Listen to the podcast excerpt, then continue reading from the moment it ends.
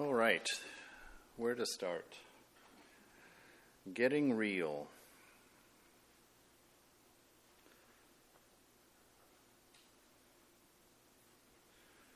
There's a poem by Hafiz that says, You say, I say.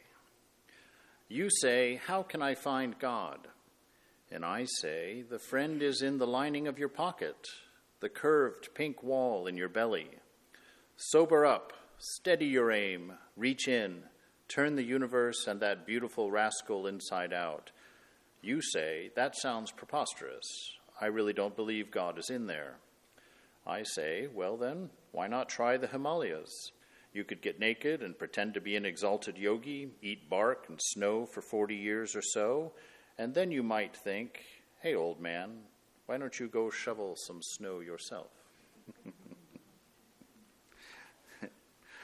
It's a nice idea. We always feel like we have to go do something grand to find God, we have to do something profound and big.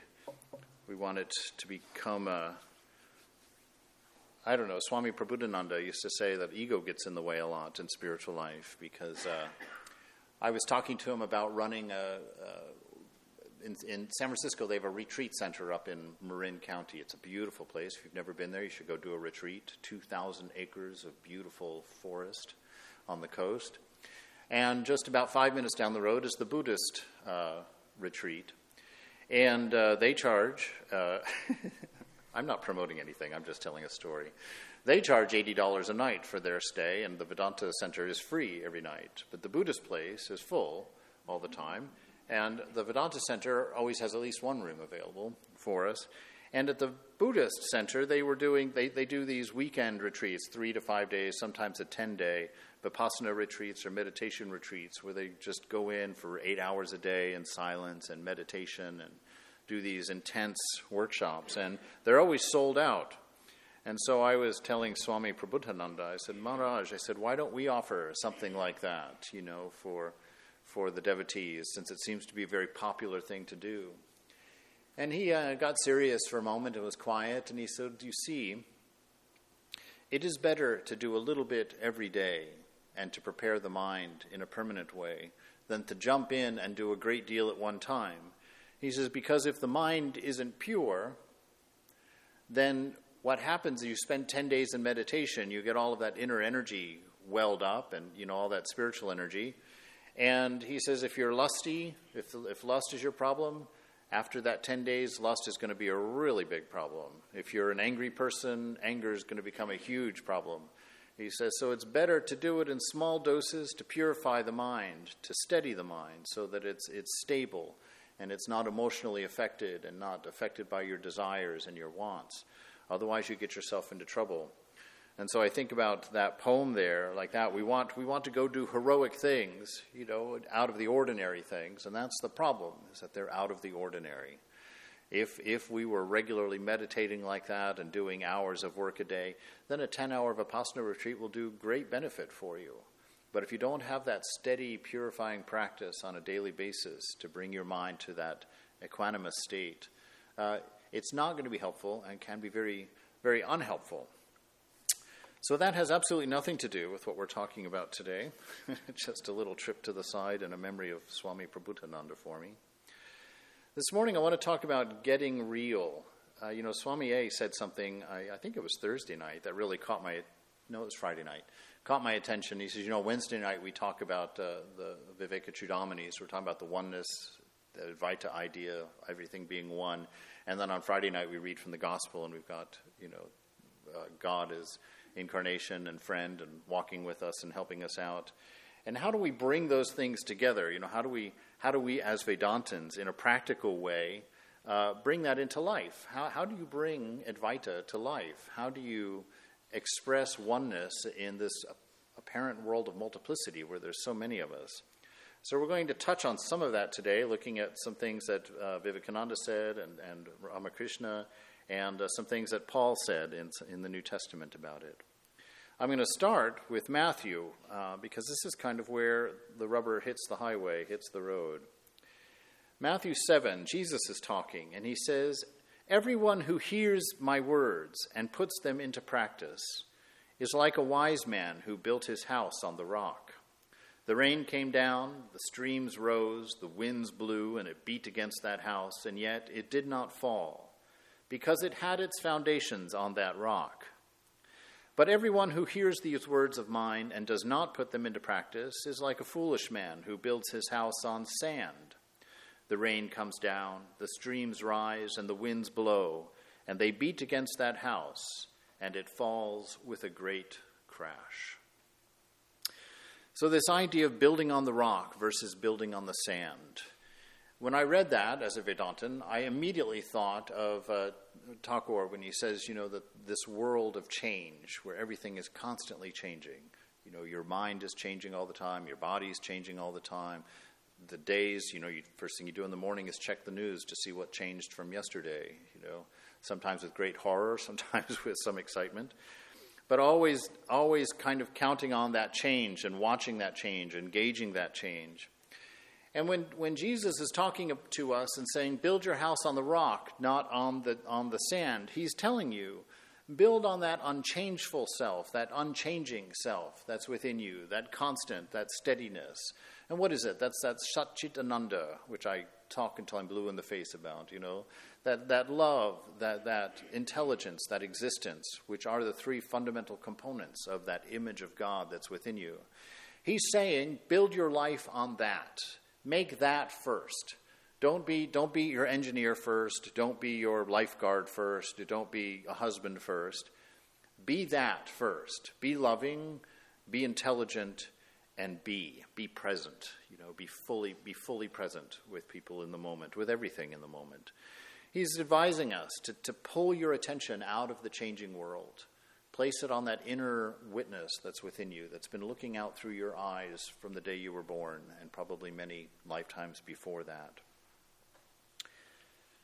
Uh, Vivekananda goes and he gives a great summary of Vedanta. So, with that in mind, I'm going to read the summary of Vedanta according to uh, Vivekananda. The essence of Vedanta is that there is but one being, and that every soul is that being in full, not a part of that being. All the sun is reflected in each dewdrop. Appearing in time, space, and causality, this being is man as we know him. But behind all appearance is that one reality. Unselfishness is the denial of that lower or apparent self. We have to free ourselves from this miserable dream that we are these bodies. We must know the truth. I am He. We are not drops to fall into the ocean and be lost. Each one of us is the whole, the infinite ocean, and will know it when we are released from these fetters of illusion. Infinity cannot be divided. The one without a second can have no second all is that one. This knowledge will come to all, but we should struggle to attain it now, because until we have it, we cannot really give mankind the best of help. The Jivan Mukta, the man who is living free, or the one who knows, he alone is able to give real love, to give real charity, to give real truth. And it is truth alone that makes us free. Desire makes slaves of us. It is the insatiable tyrant and gives its victims no rest. But the Jivan Mukta has conquered all desire by rising to the knowledge that he is the one and there is nothing left to wish for. The mind brings before us all our delusions body, sex, creed, caste, bondage. So we have to tell the truth to the mind incessantly until it is made to realize it. Our real nature is all bliss, and all the pleasure we know is but a reflection, an atom. That, that bliss we get from touching our real nature, that is beyond both pleasure and pain. It is the witness of the universe, the unchanging reader before whom the turn it is the unchanging reader before whom the turn leaves the book of life. Through practice comes yoga. Through yoga comes knowledge. Through knowledge comes love. And through love, bliss. So you see, we've been duped like a dream, like a dreamer. Laying in our bed, we've believed ourselves to be a character in a dream. And this is our dream. Not so bad this morning. You guys are looking pretty good for a dream. And we have to, we have to resist the idea that we're in the dream and that we're of the dream, that this is what is real. We must try and force the mind into an awareness that it's the sleeper, as it were, the dreamer, the one watching the whole dream, that every character in here is you.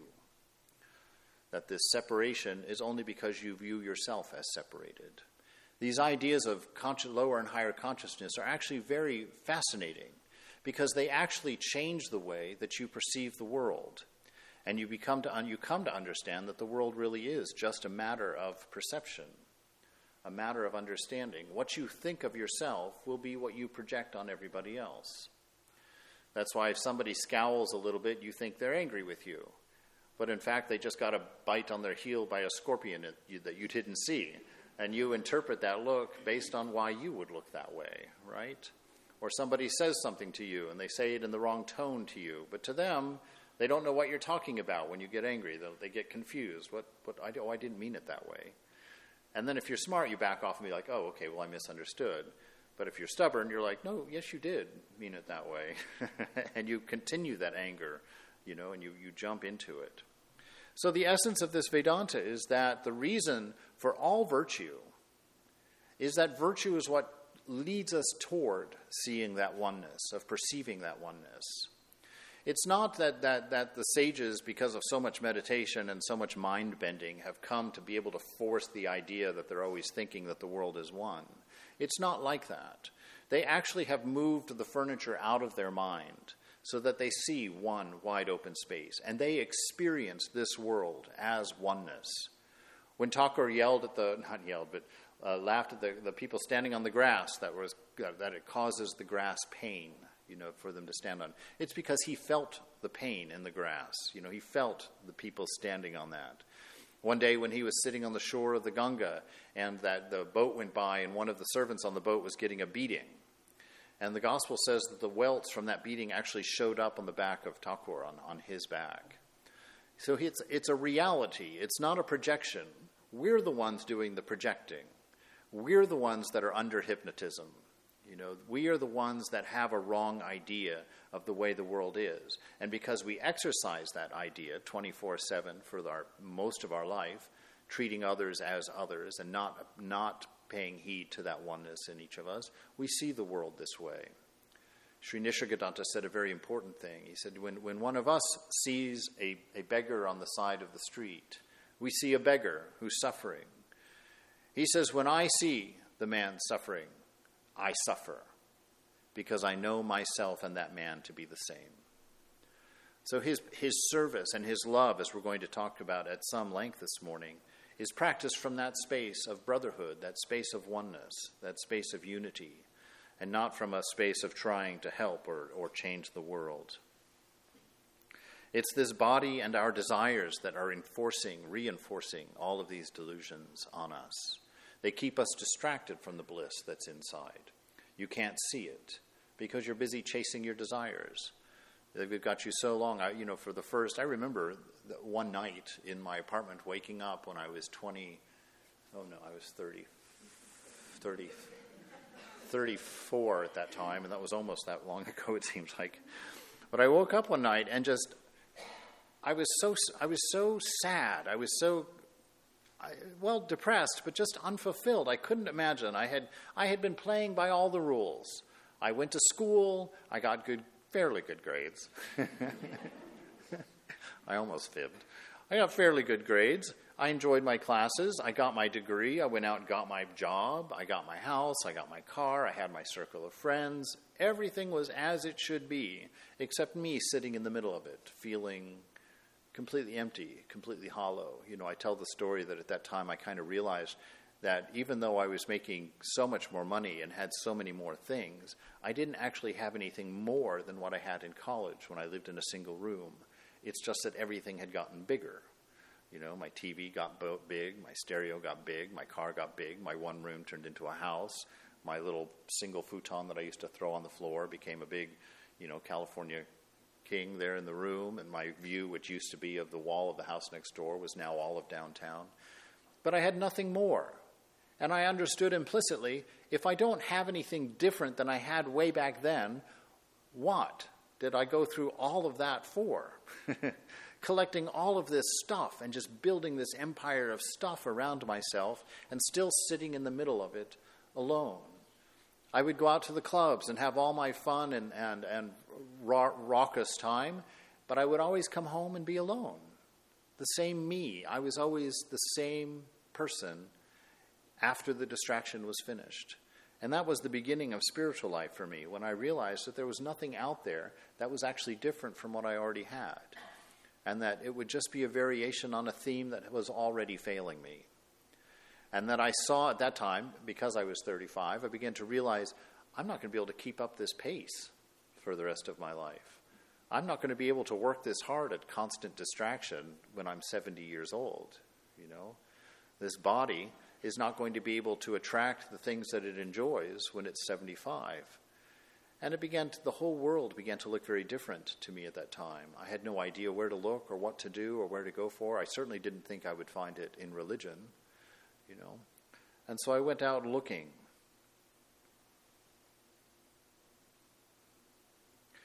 So, in that looking, we have to take a look at, at, at this world and the way that it plays out for us, the, the promises that it's making and breaking, and our constant willingness to forgive the broken promises in belief that one of them is going to be fulfilled and it's going to be that special one that the next woman that we meet or the next man that we meet is going to be the, the Disney prince or the Disney princess, you know, and they're going to fill that missing spot inside, and suddenly we're going to be happy.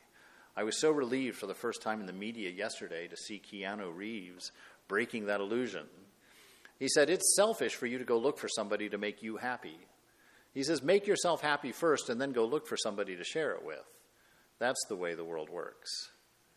Become fulfilled in yourself know this inner nature, and then go to share. Don't make the mistake of going into this world to take. Don't make that mistake. That which differentiates one thing from another is time, space, and causation. The differentiation is in the form and not in the substance. That's important to know and understand what that means. You know, when Thakur says that you can make a small little mouse out of clay and you can make an elephant out of clay. In form, they're utterly different, completely different attributes, different purposes, different lifestyles, everything. But in essence, they're clay. They're both the same. And they talk about gold ornaments the same way, gold jewelry. It's all made out of gold, even though it takes many different forms. You are that same, that love, that intelligence, that existence, creating and, created and played with in many, many, many forms, but all one. And it's that oneness that we want to touch. He says, You may destroy the form and it disappears forever, but the substance remains the same. You can never destroy the substance. Evolution is in nature, not in the soul. Evolution of nature, manifestation of the soul. So he's talking there, he's saying, You, you are already that perfect, fulfilled, wonderful self. But you've chosen to identify with the other voices in your mind, the voices of discontent and the voices of desire. And instead of reinforcing that, that, that, that, that inner love, instead of understanding that every relationship you've enjoyed, the love that you've enjoyed in that relationship came out of you. That's what you were feeling, that's what you were enjoying. And it was reflecting off of the person that you were with. And it's important to know that that's the nature of this Maya, this, this illusion is not the right word, but we're going to use it for now. He'll clarify it here because he says Maya is not the illusion as it is popular, popularly interpreted. Maya is real, and yet it is not real in the way that we think it is real. It's real in that the real is behind it, gives it its appearance of reality. That which is real in Maya is the reality in and through Maya, yet the reality is never seen, and hence that which is seen is unreal and it has no real independent existence of itself, but is dependent upon the real for its existence. Maya, then, is a paradox, real and yet not real, an illusion yet not an illusion. He who knows the real sees in Maya not illusion but reality. He who knows not the real sees in Maya illusion and thinks it to be real. You know, the best way to describe what he's talking here in a very easy way is a movie, you know, movie screen.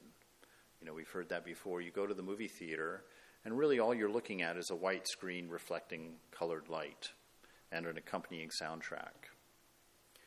It's you who makes it real.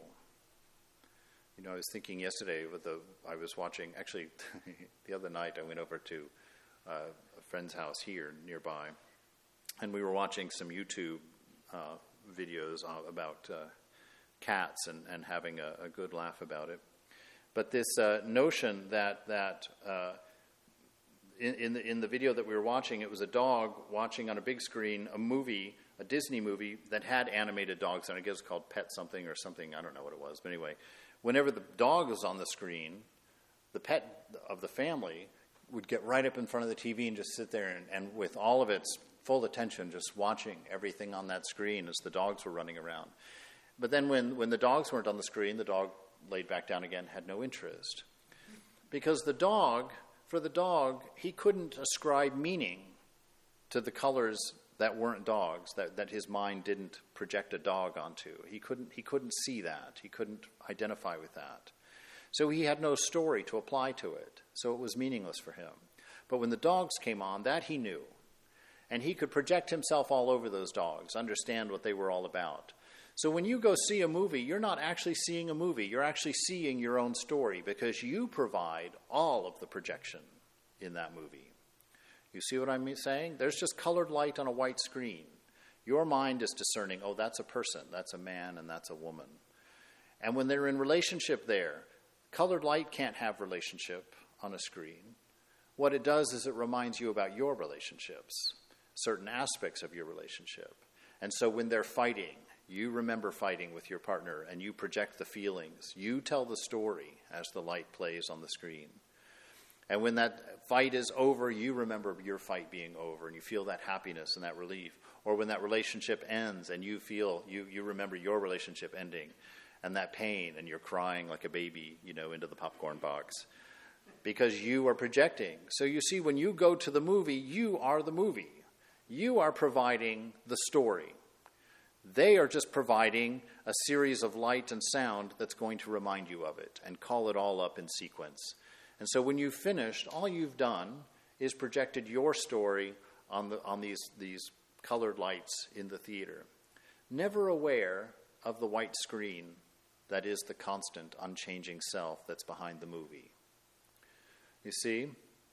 So that's, that's what we have to do. We have to go to the movie. And, and the way, like, I think of when I went to see Alien for the first time, I was in 11th grade. that movie was horrifying. I never went to another horror movie because of that.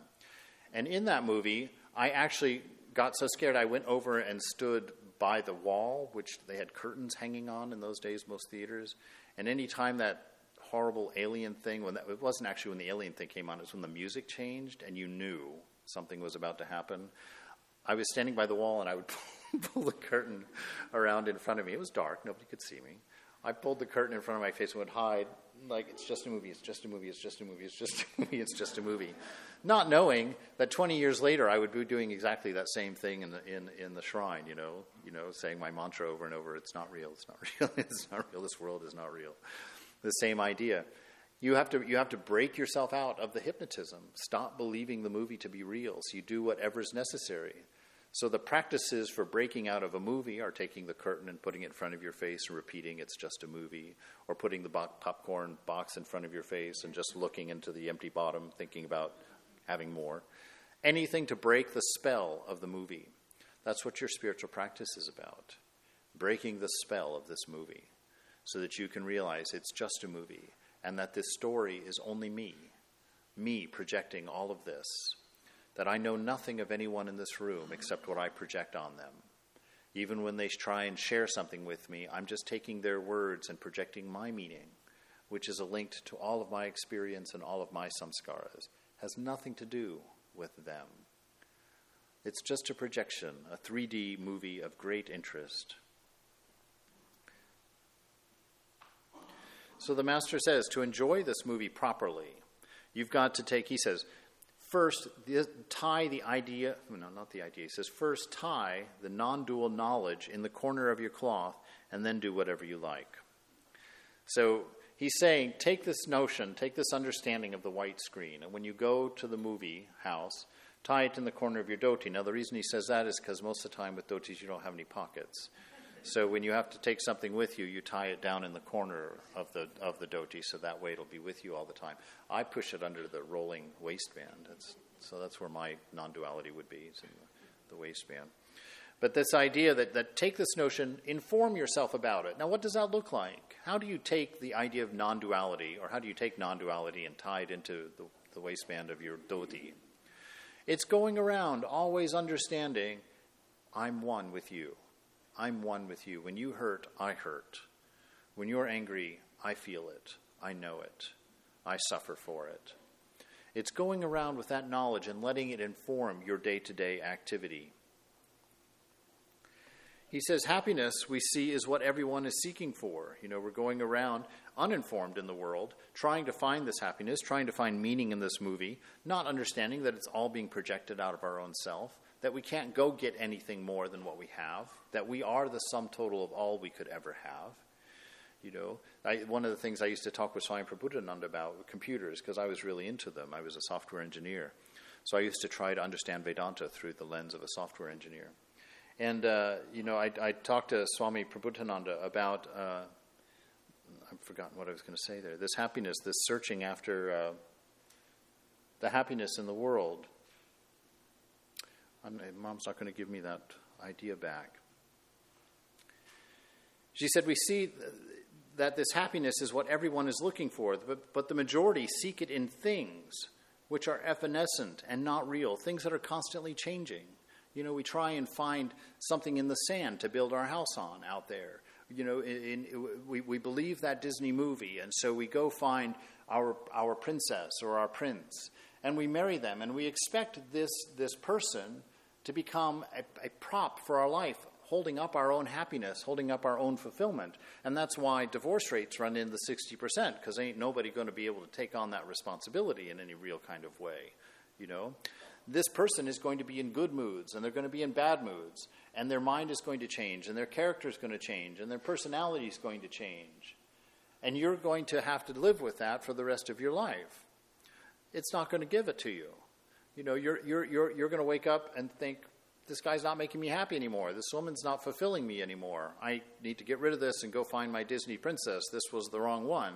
This was a wicked witch. you know, I got to toss it out. So we keep going on. We keep trying. Oh, it's not this one, so I'll try another one. Not that one, I'll try this one. He says, No happiness was ever found in the senses. If one of us could learn that simple sentence this morning, everybody would, in here would be changed. If just one of us could, could prove that point true, no happiness, or understand that point, no happiness, no happiness, not some happiness, not temporary happiness, says no happiness has ever been found in the senses. There never was a person who found happiness in the senses or enjoyment in the senses. Happiness is only found in the spirit. Therefore, the highest utility for mankind is to find this happiness, to touch this happiness in the spirit. And what is that spirit? That spirit is that notion of Satchitananda. It's that, that ocean of love that's within you untouched because your back is to it. You know, because your back is to it looking out through the senses, distracted, confused, you know, enticed. So you don't see that ocean of love. You can't you can't bathe in that ocean of love because it's behind you. You have your back turned on it. That ocean of intelligence, that ocean of existence. Inform yourself by constantly remembering that is who I am. Always, when you think you're an engineer and you're handing a business card, your business card on there should, should say somewhere Satchitananda. you know, if it's not there, you should handwrite it somewhere. You know, that that's, that's who you are first. That's who you are first. Everything else comes after that. I saw this kind of happiness for the first time in 1999 when I was traveling through India. I was following the, the Ganga River from its mouth all the way up to uh, where it comes out of the glacier at Gaumukh. And on the way up there, Rishikesh is the city I was in. We were walking through the jungle, and uh, there was a. Um, I was with my friend Philip, and we were literally in the middle of the woods. We'd been walking for an hour and a half or so. And we're in the middle of the woods, and this beautiful Western woman comes walking down the trail, very nicely dressed in a sari, very, very much like your sari, Bonnie, actually nice and colorful. and so she was walking along. She was walking along that forest uh, path, and she comes up to us. And out of the blue, this woman says to Philip and I, "Are, are you here to see uh, the guru?" And we're like, mm, "No, we're hiking." And she says, Oh, well, about a quarter mile down the road in front of you, or down the path in front of you, is an orange gate. Go through it. And then she walked off. And so Philip and I kept walking, and we were talking more about her, like, what, what, was, what was that? And we came upon the orange gate, and we stopped and we looked at it, and he's like, Well, do you want to go through? And I was like, How can we not go through? So we went through that little gate, and this old sadhu, oh gosh, he was so old, and yet he had all the spry energy of a, of a teenager. He came out of his kutir, saw us, took his walking stick, and as fast as he could hobble over to us, and so joyfully, grabbed both of our hands in his with the staff, and was like pulling us, come, because he didn't speak a word of English. And he pulled us over to his bathing ghat and told us, pointed at the water, and told us to go take a bath in the water. So we both jumped into the river came out and he was waiting and he pulled us into his kutir where there was two grass mats sitting with holes in them and his grass mat which also had a hole in it. And he sits down, we sit down, and he uh, just begins chanting. And uh, of course, in those days, I didn't know what he was chanting. I didn't know what language. I didn't know what what the content was at all. But he sat there chanting, and as he chanted, he began kind of swaying, and his face just lit up, ever happier and happier and happier, and his smile got bigger and bigger, and the tears of just began to dribble down the outside of his eyes, and he was really just swinging back and forth and just just completely absorbed and so full of joy. I sat there enthralled in just his presence, in just his happiness, which was big enough for me to feel in the same room with him. I sat there for an hour with him every day for 10 days, never knowing what he was saying and never able to get enough of what he experienced. And he was knowing that and seeing that for the first time really informed my eventual moving into the monastery because I saw myself. I understood myself. I was like, wow, that moment when I was sitting in my room and understood, understanding that everything had just gotten bigger in light of this man made sense. That I had, compl- I had gone down the wrong trail completely because this man had not done any of that, had nothing. He literally, his room, his, the, his entire house where he lived was the size of our men's room in the monastery there. That was the whole room. He lived there. And every day, some rich man brought him a single big bowl of khichdi uh, to, to have for his lunch. And he could sit there and produce more joy and more bliss in my life than anything I had ever had, anything I had ever seen. And I remember it was out of his out of his kutir one day that I was walking back to to uh, downtown Rishikesh with Philip when I told him that I was going to join a monastery because of this, because it was clear this man had found something I had never touched, and I wanted it. And he was a monk, so I would be a monk. Now I had no idea what I was getting into, so I'm still trying to figure that out after all of these years. But if you can just understand this rat race out there. Play it, play in it, be in it, no worries. But be in it knowing that it's not what it seems, that at the end of the day, it's not important. What's important is you. Did you love? Were you unselfish? Did you care? And yes, I'm saying that one more time. Again, running through that same notion, because that is the most important thing in your life not how good work is going, not whether you get that promotion or not, not whether you get that big research breakthrough, not whether you win that game, not whether you, you know, any X, Y, or Z. What's important is you. Are you loving? Are you caring? Are you unselfish? And are you practicing that all the time by knowing that you are everyone? Knowing that their suffering is your suffering not intellectually, feeling their pain, You know, there's that, there's that. Philip says it all to me. I feel your pain, bro. I feel your pain. Mean that. You know, when you see somebody hurting, stop. Stop all of your thinking about why or what they're doing. Stop wondering about whether they deserve it or not. Stop wondering all of that stuff and feel. Put yourself there. Put their clothes on your body. Feel the dirt. Feel the grime. Sit there on the street. Imagine yourself with no place to go but there. Feel the humiliation of sitting there and asking for money from one person after another. Put yourself there. Understand that in the, at the end of the day, the truth is that it is you there.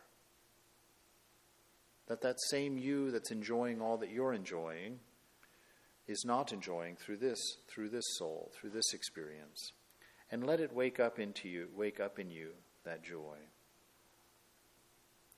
Because, like I said, all of this is our projection. It's all coming from inside. If we're not aware of what's inside, we'll be confused about what we're manifesting. We'll have no idea what's going on. And we're making a movie. Our life is that movie. We're playing with the colors, we're playing with the ideas and the emotions.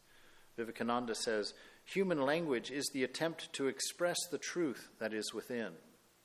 I am fully persuaded that a baby whose language consists of unintelligible sounds is attempting to express the highest philosophy, only the baby has not the organs to express it nor the means. The difference between the language of the highest philosophers and the utterances of babies is one of degree and not of kind. What you call the most correct, systematic, mathematical language of the present time and the hazy, mystical, mythological languages of the ancients differ only in degree. All of them have a grand idea behind it, which is, as it were, struggling to express itself. So, your life is that struggle. Your language, everything that you say and everything that you do in this movie, is your struggle to express yourself. So, it's important to know what that self is. It's important to know because it's your movie and it's about you. And if you're pretending to be something and telling the movie about that, it's never going to be authentic. It's never going to be real. It's never going to be sincere and earnest. When you start telling a movie of your love for people, for animals, for plants and trees, for walks in the park, when you start telling a movie about unselfishness, telling a story about unselfishness, about giving, about caring, about reaching out, about nurturing, when you're telling a story about the profundity of being, that's your movie. That's how you're authentic. That's how you're real. You know, I, I, I was in, I was posted at the Hollywood Center for a while, for a little over a year. And there's a lot of theater people there, a lot of movie people there. The industry is all around you. And uh, I had a, a, fairly good friend who was a director, who, uh, a film director, and I had met this woman who was an acrobat for Cirque du Soleil, and uh, uh I introduced them to each other. And after, as soon as I got their conversation going, the first, the first five minutes of their conversation was them kind of sending, lobbing out information balls to kind of figure out what the other person's position in the industry hierarchy was. Oh, I worked with such and such on this project. Oh, yes, I worked with him once. Now I'm working with such and such on this project. And I watched this go back and forth, and I realized, God, they're sizing each other up. you know? Because their movie is about being a great director or about being a great acrobat. Those movies are never, are never fulfilling because that's not who they are. They can tell a story of a great lover who's an acrobat. That'll be a good story. They could tell about a director who was super unselfish. That would be a great story because at least they, that Satchitananda, would be in that movie. But if you tell a story that's not authentically you, which means it's not about loving, it's not about unselfishness, it's not about caring, it's not about presence and being and intelligence, then it becomes pretentious and you start have to sort you have to you have to make up little lines every now and then. Oh yeah, I worked with him once too. Sort of. I served him lunch at McDonald's, you know. It's like you have to start making things what they're not to kind of prop up your false story about who you are because that's not who you are. You know. And we get caught in that. So pick a movie that's about you and tell that story. Live out that story in a conscious way. No movie, no scene in any movie is ever just filmed at random with no idea of what's coming and how it's going to go together. And yet, that's how we're running our movies, right? You just wake up and you kind of just take the day as it comes. Whoa, didn't expect that. Oof, better set that down. Ooh, what's going on over here? And our whole life becomes reaction, especially these days, because there's so many things being lobbed at us. He did what? Oh my God. You watch the news at night and your emotions are just being yanked here and then yanked over there and pushed over here, and finally you just turn it off. You're like, I'm going to bed, you know, and that's the best you can do. So pick a movie and be conscientious about the way that you live. Design your day to tell your story, to tell the story of Satchitananda. It can include all the things that it was going to include anyway, just make the story different. Make what it's about a little bit different. It's not about your office. It's not about, about your mowing the lawn. It's not about how well your kids are doing in school. It's about how much you loved them. It's about how much worship you did in the yard when you, when you, when you weeded. Did you do it to get it finished, or did you do it to offer to the beloved? That's your story. That's your movie. That's who you are. We must not forget that we want growth. Even in all relative truth, more than truth itself, we want the exercise. That is our life. and that's in his fourth, fourth letter or fourth lecture on practical Vedanta. Uh, and uh, Swami, our visiting Swami this week, mentioned this. And I just liked that idea that the scripture says even more than relative truth. What is relative truth? You know, that I'm a man, I'm 54, this, that, and the other. That's relative truth. Any knowledge, anything you learned in college or, or high school or whatever, that's relative knowledge. He says, more than all of that, we want growth. And this life is about exercising that growth. So turn your life into a practice. He was doing that chart, that spreadsheet for those of you who were here. He was talking, you know, for, for strength, you need two things food and exercise, right? You eat, and then you go work out. That's how you make get become strong. And it's the same thing in spiritual life. You eat, you go read the scriptures, you go talk to holy people, you go hang out at the Vedanta Center, or or even better, go down and, and serve somebody somehow. You go and you and, and then you, you exercise. You do it. You put it into practice. Your meditation, you sit down with you sit down with this with your with your mantra and your mind that's already wandering everywhere. And you just take that mantra, you you eat it, that's your food, and then you exercise by putting the mind on that alone.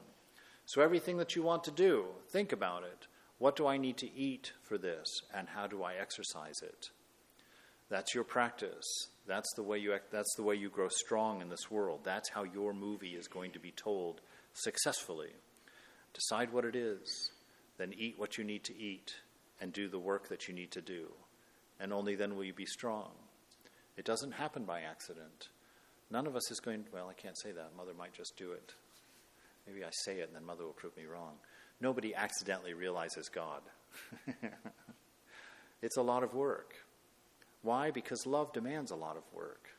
Unselfishness is a lot of work, a lot of giving, a lot of caring. Fortunately, you've got an infinite amount. Fortunately, there's no end to your capability to care and to love and to serve this world.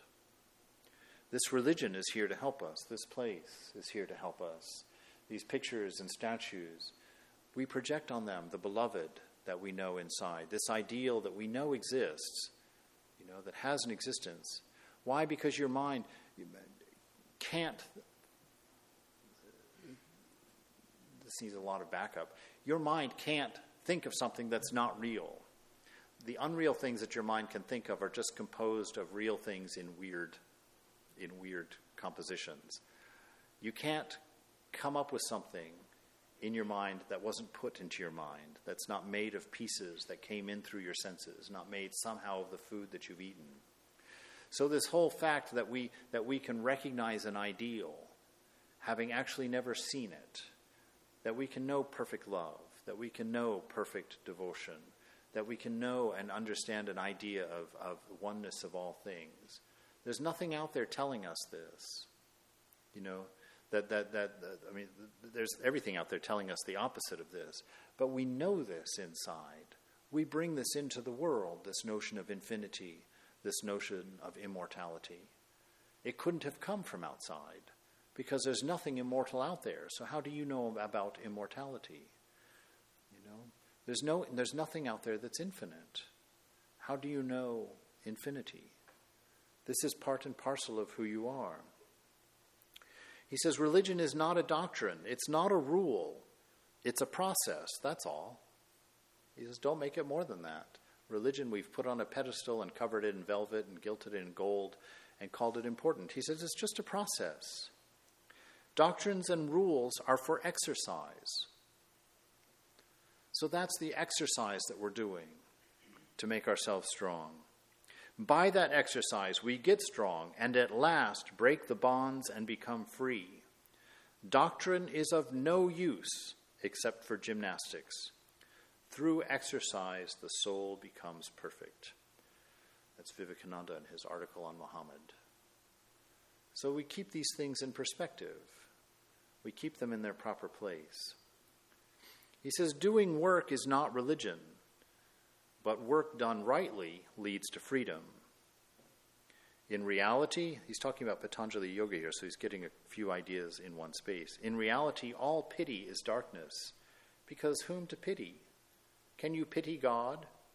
And is there anything else? Thank God for giving you this world as a moral gymnasium to help you in your development. But never imagine that you can help this world. Be grateful to Him who curses you, because He gives you a mirror to show you what cursing is, and also a chance to practice self restraint. So bless Him and be glad. Without exercise, power cannot come out. Without the mirror, we cannot see ourselves. So he's made this world, he's showing us this world as a mirror for you to see yourself in. If you don't know who you are, you're going to pick all kinds of random things in the mirror and react to them in different ways. You're going to be caught by that hook when that person yells at you. You're going to be like, you're going to get caught up and you're going to blow up and you're going to yell back because you haven't figured out your role in the movie. That that is you. That you can understand their point of anger if you could for a moment stop your own selfish perspective and move into their perspective for a moment. You know, hear what they're saying, hear what they're yelling about. I hope she doesn't listen to this tape, but uh, there was a there was a nun in, in Hollywood, you know, that uh, I I was brand new. I was there less than a week, and I had been given this task of of designing a new sound system for the temple. I had no idea what I had been assigned, the trouble that I was going to go through. Anyway, something happened and something got done, because I was experimenting and coming up with possibilities. And she had gotten offended by something that I had done, by where I had put the speakers or where I had run the cables or something. Now, mind you, I had never met her before. So I'm in the kitchen, and she comes in. You, I wanted to talk to you. I can't believe that you went and put that speaker right up there in front of Thakur's picture in the shrine. I couldn't see anything, and I almost fell over the.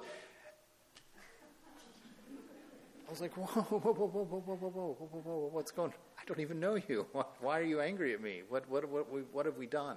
Back up, back up. You know, and I literally told her, I said, look, I said, we have to start over because at this point it's only, it's only entertaining for me to, you know, to see this kind of anger out of nowhere.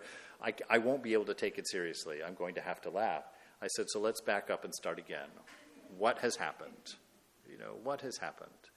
That's how you don't get caught. You know, that's how you don't get caught.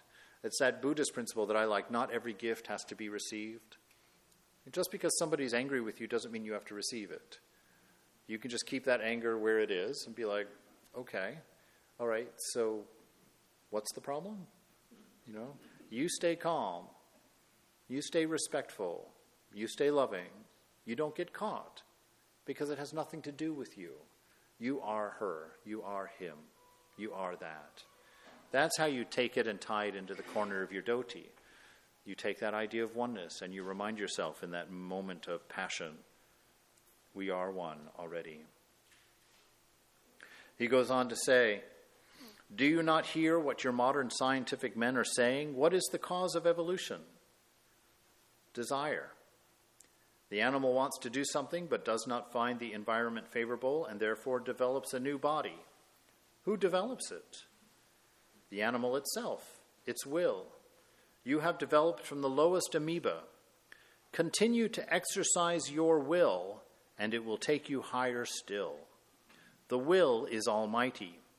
If it is almighty, you may say, why cannot I do everything? But you are thinking only of your little self. Look back on yourselves from the state of the amoeba to this human being. Who made all of that? You, your own will. Can you deny then that it is almighty? That which has made you come up so high can make you go higher still. What you want is character, strengthening of the will. Okay, so we're getting a little bit more specific here. What is the exercise that we're doing in this world? It's strengthening will, strengthening character, purifying mind so we know what our will is. What is it that we're really wanting, really looking for? He says, This is the whole history of man. Finer and finer becomes the veil, more and more light shines out from behind. For it is its nature to shine. It cannot be known. In vain we try to know it. Were it knowable, it would not be what it is, for it is the eternal subject. Knowledge is a limitation. Knowledge is objectifying. He is the eternal subject of everything, the eternal witness in this universe, your own self. So you see, we can't ever know it because we can't see it. And why can't we see it? Because we are it. And this is that, that wonderful uh, example of your face. You've never seen your face. You've only seen reflections of it. And those were backwards, by the way. So you see, if this world is the mirror, it's in, it, in its entirety, it is your reflection. And that which it's reflecting on is unchanging. It's the eternal self. The mirror is unchanged by all the things that reflect in it in a day. It remains a mirror, pure, untouched, unsoiled. None of those colors get stuck. Your, your, your mirror doesn't turn red over, over time if you keep showing it red every day. You are like that. You inside are this unchanging self, ever pure, ever free, ever beloved. And everything that you do is your reflection. Everything that you experience in this world is a reflection Know who you are. Don't make the mistake of thinking that you're a functioning body and a mind. Know that the whole conversation is you. Both sides of it are you. Everybody involved in the conflict is you. And let that change the way you deal with it. Let that change the way you react to it. Let that change the way you are in it. All the work you do is subjective, is done for your own benefit God has not fallen into a ditch for you or me to help him out by building a hospital or something of that sort. He allows you to work. He allows you to exercise your muscles in this great gymnasium, not in order to help him, but that you may help yourself. That's an important thing. Because, you know, in the beginning, when all those rules are coming up in your practice, you know, what do you mean I can't, you know, smoke that or drink that or do that? Why is God just always trying to restrict me? That's because you don't know who you are and you see those things as a restriction. Having no idea that if you knew that who you were, you would understand how tight that restriction is, how, how suffocating that maintenance is. You know, I used to throw a lot of dinner parties when I before I joined the monastery. I had a great social life going because I needed it to stay distracted at the level I had to be distracted. And I had this wonderful persona that I had completely developed this this personality, you know, that was bubbly and funny and engaged, you know, and I would throw these dinner parties and my whole thing of the dinner party was just walking around making sure there was enough of everything and throwing out a little tit for tat or a little piece of witticism here, a little entertaining statement there. You know, keep this conversation going. Okay, it's going. I'll move on and inject in this one over here.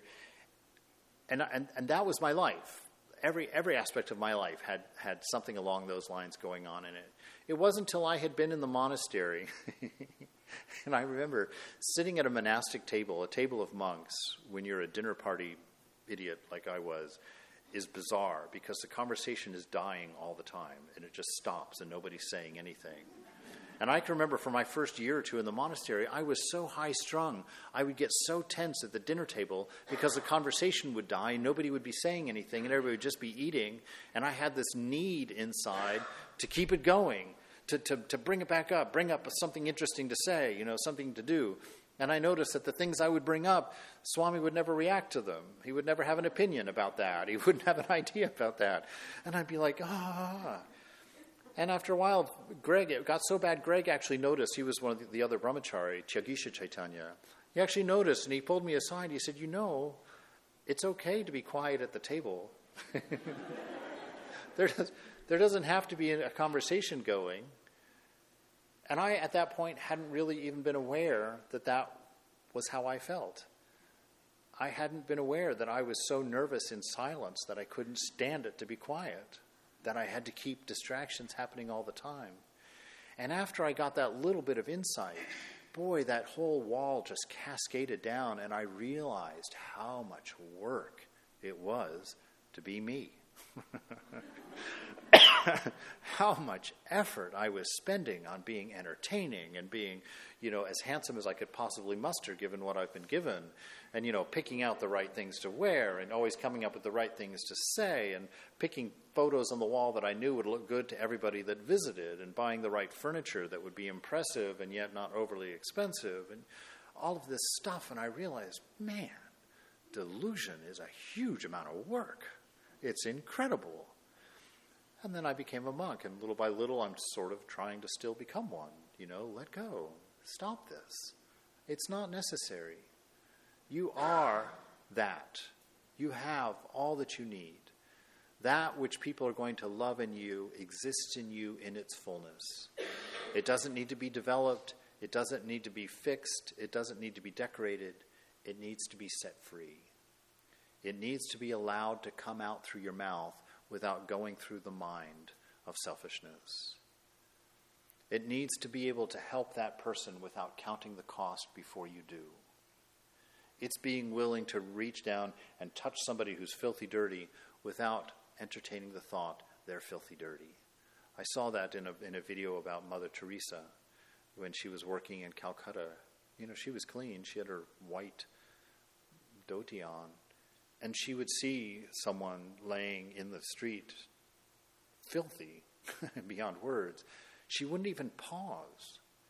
She just bent down in this particular scene, just bent down and picked up this old man in her arms and carried him herself to the hospital that she had started. You know, because she knew who she was. She knew who she was. And she had learned to let that love that she was come out unconditioned by mind, unselected by likes and dislikes. You know, just let it come out unconditioned, free, because that's who you are. That's what we're up to. That's what we're trying to do. Blessed are we that we are given this privilege of working for the beloved, not of helping him. Cut out this word help from your mind. You cannot help, it is blasphemy. You are here yourself at his pleasure. Do you mean to say that you help him? You worship. When you give a morsel of food to the dog, you worship the dog as God. God is in that dog. He is the dog. He is all and in all. We are allowed to worship him. Stand in that reverent attitude to the whole universe, and then will come perfect non attachment. This is your duty. This is the proper attitude of work. This is the secret taught by Karma Yoga. It is through that kind of service and that kind of knowing, keeping that, that, that, that universality, that oneness, that one without a second, that idea in, it tied close to you, with you at all times, always handy, so that you will always know that you're loving, you're worshiping, to express love is to worship. To care is to worship. To give is to worship. In the book of Galatians, Paul writes, You, my brothers and sisters, were called to be free. But do not use your freedom to indulge the flesh. Rather, serve one another humbly in love. For the entire law is fulfilled in keeping this one commandment love your neighbor as yourself. If you bite and devour each other, watch out, you will be destroyed by each other. So it's very careful, to, very important. You know, this afternoon we're going to have a workshop on mental health, and I hope you can come. Please come if you have a moment, if you have an hour free at 1 o'clock. Come and be a part of this discussion. Why, why am I so adamant on that? Because we as a community need to open up about these things. We need to start talking about these things, not holding these, these issues, these personal issues, into ourselves or hiding them within the family or keeping them deep at the home. We're here for each other. We need to be able to trust each other. We need to be able to encourage each other. You know, we've, we've, we've lost some people to mental health in our family here, and we don't want to lose any more. And so it would be good for us to get the tools and to get the understanding so that we can see it in each other, identify it in each other, and worship each other by being kind and by being open and by being in uh, strength to one another. Don't, don't, don't fall into that trap where we become a group that judges each other. You know, I've said this before because I just don't want to be a part of something like that. You know, it's not something where we watch what each other's doing. Oh, they brought that, or she brought that, or he did that, or they did that, or they're so they're too they're too uh, familiar with the Swami. You know, oh look, they didn't touch his feet when they when they talked to him. Oh, that wasn't a full pranam. I didn't see that chest touch the ground. it's like these things, they're in us, aren't they? These notions are in us.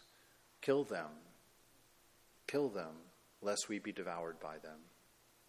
Begin to love.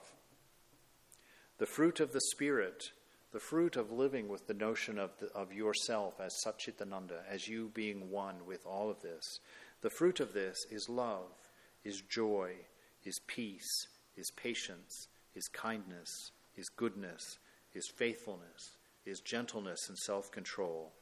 Against such things there is no law. Those who belong to Christ Jesus have crucified the flesh with its passions and its desires. The flesh and the mind. Why crucify them? Why? Because they're the thing that are making that are preventing you from being able to love without condition. They are the thing that's preventing you from loving without condition. You know, if you if you are if you are a man and you and you and you're you're developing your life by enjoying the ladies, you've objectified them. You've made them eternally separate from yourself. And you won't be able to love them all equally with, with, with a real heart because you'll only like the ones that are between 25 and 29 and have the right hair color and are wearing the right dress and are making the right amount of money. You know, it's like all of those things. You see, when, when Thakur says that lust and greed built this world, he means it. That's not, that's, that's not a theory. The reason that we see difference in each other is because we're using each other You know, we've identified ourselves as men and women. We like this, we don't like that. So we like the people who like this, and we don't like the people who like that. You know, I'm a Democrat or I'm a Republican, and so when I see somebody who thinks differently, I can't love them the same way that I love someone who thinks like me. Why? Because I'm being stupid. Because I'm being stupid. I've identified with mind and with body and forgotten the unity, forgotten the humanity forgotten to care and to love. And it's that lack of caring and loving that is creating all of this division. It's mind alone that separates, categorizes, and divides. Heart always unifies, heart always builds up. So, this is what he's saying. He said, We have to run to win the prize. In Corinthians, his letter to Corinthians, I'll close with this. Paul says, Do you, know, do you not know that in a race all the runners run, but only one gets the prize? Run in such a way as to get the prize. Now, fortunately, if there's only one, there's only one to get the prize. So there's not two. That's the point here. Do you not know that in a race all runners run, but only one gets the prize? Run in such a way as to get that prize. Everyone who competes in the games goes into strict training. Strict training. You're in strict training. It better be obvious. You're in strict training They do it to get a crown that will not last, but we do it to get a crown that will last forever. Therefore, I do not run like someone running aimlessly. I do not fight like a boxer beating the air. No, I strike a blow to my body and make it my slave, so that after I have preached to others, I myself will not be disqualified for this prize. So we need to have that kind of intensity. You are all Olympians. Train like an Olympian. Eat for success. Do everything as an exercise for this, that you might become an unconditioned, unconditional lover of self in all. A unifying factor that gave everything you thought you were, gave it up to be what you are. To be that lover, that unselfish, kind hearted person who managed to help through worship. Let's take a moment to think about these things.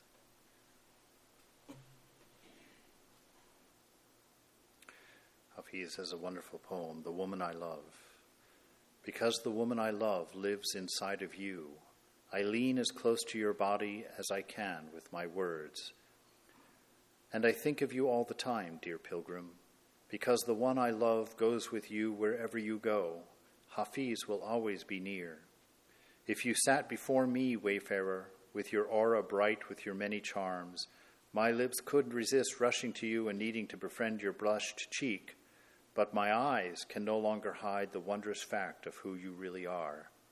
The beautiful one whom I adore has pitched his royal tent inside of you, so I will always lean my heart as close to your soul as I can. That's the fruit we're looking for.